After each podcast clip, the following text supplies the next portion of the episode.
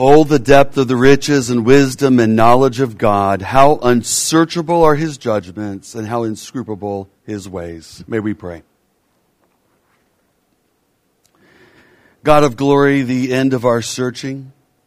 Help us to lay aside all that prevents us from seeking your kingdom and to give all that we have to gain the pearl beyond all price through Jesus Christ, our Savior and Lord. Amen. Well, good morning. You may be seated. Our gospel for the next two weeks focuses on a remarkable, rich conversation between Jesus and Peter, which took place the, in the area of Caesarea Philippi. This was a Roman city located at the southwest base of Mount Hermon. Jesus asked his disciples the question in verse 13, Who do people say that the Son of Man is? He's asking for a popular opinion poll and he gets some very interesting comments. And this is what they say in verse 14. Some say John the Baptist, some say Elijah, and others say Jeremiah or one of the other prophets. In other words, he gets a range of responses from his disciples. Now, if we were to give that same um, opinion poll and we were asked to people today, who do people say that Jesus is, we would get some very interesting responses. And I uh, would assume that not all of them would be as positive as we find in our text this morning. In verse 15, Jesus asks a more direct question, but who do you say that I am? And then Simon says in verse 16, you are the Christ, the Son of the living God. Now, before I go any further, I want to just, uh, you know, focus on this very important question that Jesus asks this morning that we all must face. We all must deal with this question. Not so much what people say who Jesus is, but who do we say that Jesus is? Who do you say that Jesus is? Who do I say that Jesus is? Now, Simon nailed it. So, in the wake of that confession, Jesus says something extraordinary in verses 17 and 18. And he says, Blessed are you, Simon, son of Jonah. For this was not revealed to you by flesh and blood, but by my Father in heaven. And I tell you that you are Peter, and on this rock I will build my church, and the gates of hell will not overcome it. So Simon Peter sees that Jesus is not a figure in which we can be neutral and indifferent. Why? Because if Jesus is who he says he is, then we must give him our entire lives. So if Jesus is just one good teacher among many, then we can read and consider what he says, put him on a shelf, read and consider other people, leaders, thinkers, gurus, and then make our best decisions on what all these good thinkers are saying. And we can pick and we could choose what we would like. Well, that sounds like pluralism and syncretism, and that's far from Christianity. But Simon Peter gets it. He knows that there is an all or nothing quality about Jesus Christ, the Messiah.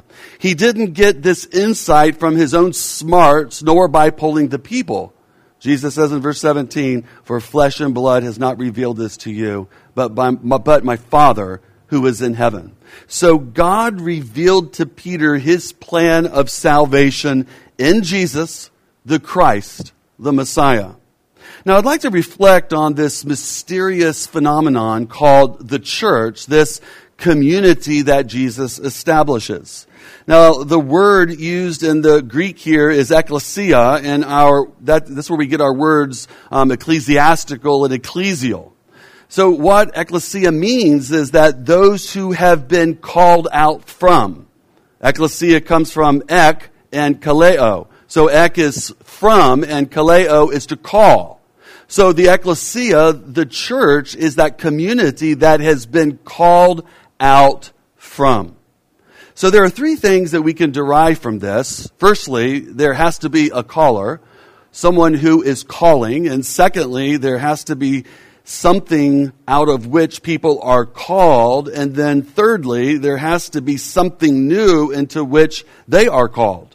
So to understand these things is to understand the foundations the essence of the church that Jesus establishes. So first, there's a caller. So the called of the ecclesia is Jesus Christ himself. So he is the one who calls people. The church is not a philosophical society. We are not just a group of people who reflect on things in common.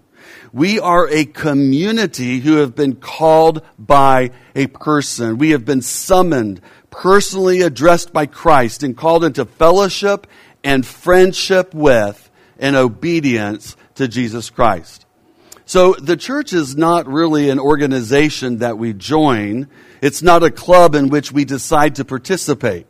I know this goes against our American sensibilities. We like to join organizations, clubs, and groups, but that is not what the church is. Just as we talked about last week, Jesus is the one who chooses. He called his 12 disciples. He called Simon Peter to this particular work and those who have been called by Jesus Christ, those who have received the mark of baptism, are like cattle who have been branded, like a rancher who claims his cattle by branding them and saying that these are mine. They belong to me. So baptism is not our act in joining the church, but it's Christ's act of branding us as a member of his body. So we don't join his club. Christ calls and joins us to his ecclesia. So Christ is the one who does the calling. Christ is the one who does the branding. Second, there has to be something, some way of life and being in which the ecclesia has been called out from. The Bible calls it the ways of the world, standing for all those things that are opposed to God's intention. Hate, division, violence, sin, darkness, to only name a few. So we've been called out from the world's way of thinking, being, choosing, and seeing. You know, Israel is to be different than all the other nations. This is so important to understand. We talked about that last week. Um, all we have to do is look at Leviticus and Deuteronomy to see the laws and regulations that define the people of God. So what is the point of that? The point is to define Israel as something else called out from the rest of the world to be the people of God, to be holy, separate, set apart, something different, and given yet distinctive laws and a covenant, something to clarify expectations and a way of living different from the rest of the nations. And Jerusalem had walls around it, and Nehemiah was very interested in rebuilding the wall when it was knocked down in order for Israel to be a people called out from the rest of the world. So this goes against the grain. For the most part, the world in which we live today is based on tolerance and acceptance. Perhaps these are even supreme values in the world today. However, Christians, the ecclesia, have been called out from something. We can't be tolerant and accepting of every viewpoint. We can't just say, in the name of progress, all is fine, like redefining marriage, killing of babies by abortion and the elderly with euthanasia, murdering others with guns, knives, and other weapons, accepting all practices of sexuality to only name a very few. And in much of the world, if we disagree with the cultural narrative, we're labeled as a hater. We're labeled as an oppressor. We're labeled as a bigot. But the church is distinctive. Do we look different than those around us? We better look different if we are members of the ecclesia and we have been branded by Christ through baptism. We better have a different way of thinking and choosing and seeing and acting. So if people came after us to hold us to account, would there be enough evidence to convict us for being true Christians who live and follow King Jesus and live under the will and the ways of that kingdom? Something to think about. To be with Christ is to know that we are not, to know, to, to know what we are not, to know what we have left behind. So if being a Christian does not set us in opposition to anything, then we might want to consider if we really are a Christian, a member of the church, the ecclesia. Now, here is a later symbol in the Middle Ages. The big Gothic cathedrals faced the rising sun. And what we have a tendency to call the back is actually the front where the altar is, and it is facing the east. symbolizing the fact that the church looks to Christ and the return of Christ who will come in the east. And in case you were wondering, All Saints Sanctuary, when in the nave facing the altar, we are facing east. And same thing here in the parish hall. When facing the altar and here, we are facing east. And then on the other side of the church, what we call the front, which is really the back, the facade, it faced down the setting sun. It symbolizes the church's stand against the darkness, the world, and sin. And these large cathedrals have these amazing, intimidating facades facing down at the darkness, the west. They're standing resolutely against something. Well, that is the church. This is what it means to be part of Christ's life.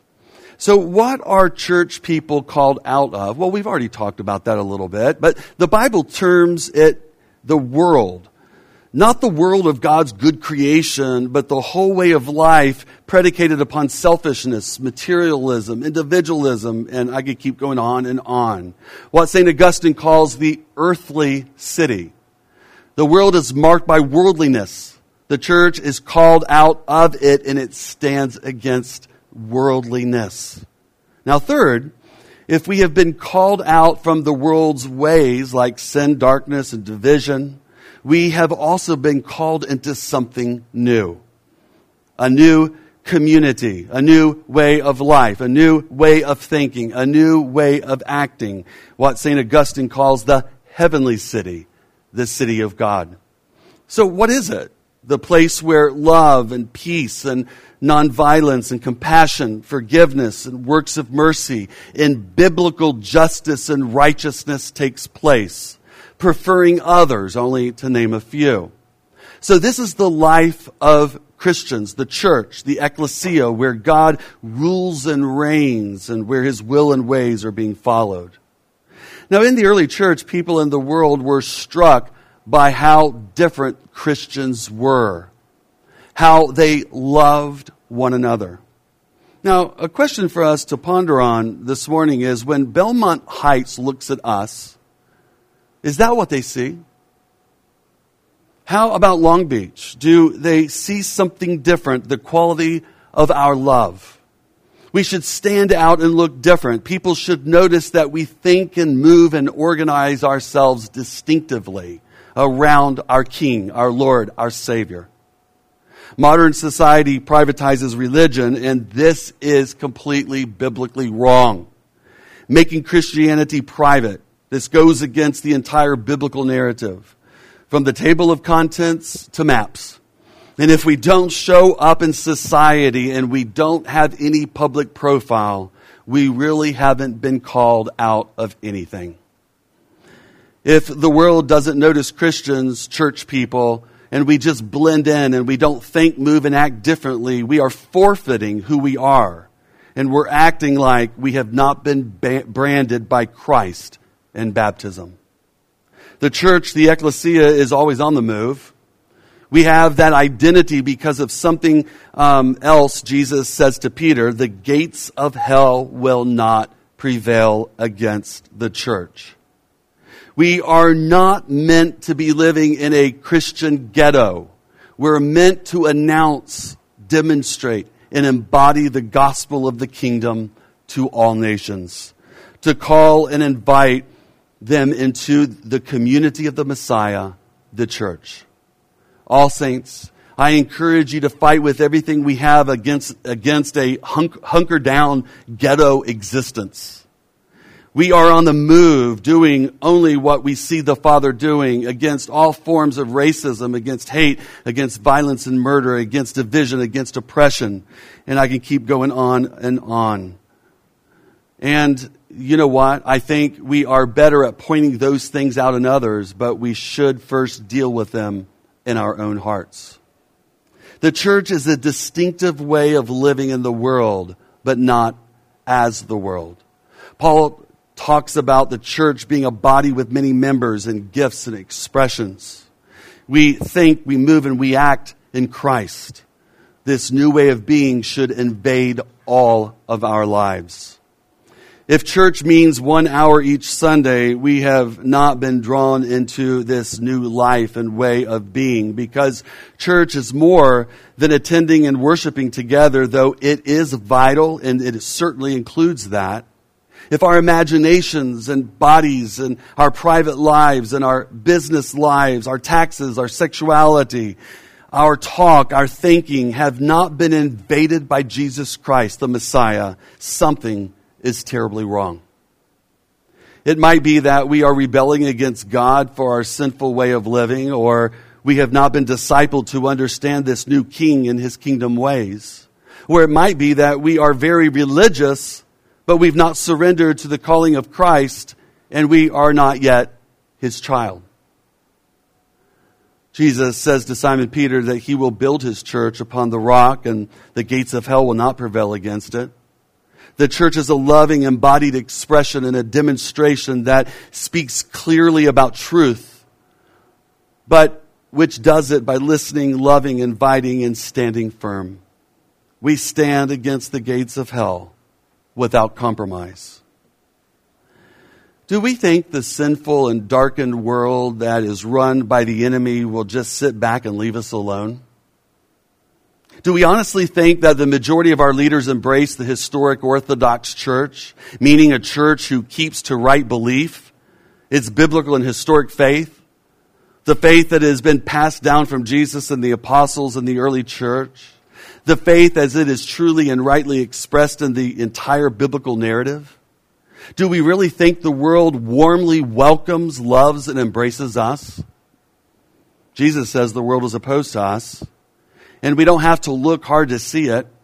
No matter how bad it gets, no matter the power of sin, no matter how hard the gates of hell come against us, they will not prevail against the ecclesia, the church who truly lives and follows King Jesus and his kingdom. Simon Peter was about the poorest choice that Jesus could have made for building this new community of faith. And that is probably why Jesus did just that and started with him, so that none of us would disqualify ourselves. For if Peter was fit to be the rock, the foundation in which he would build his church, certainly there is a place where we can fit too. Let us take a few moments to reflect on this before we stand and affirm our faith by saying the creed this morning. Please hear this. We are members of the ecclesia. We're called by Christ the Messiah into a new way of life.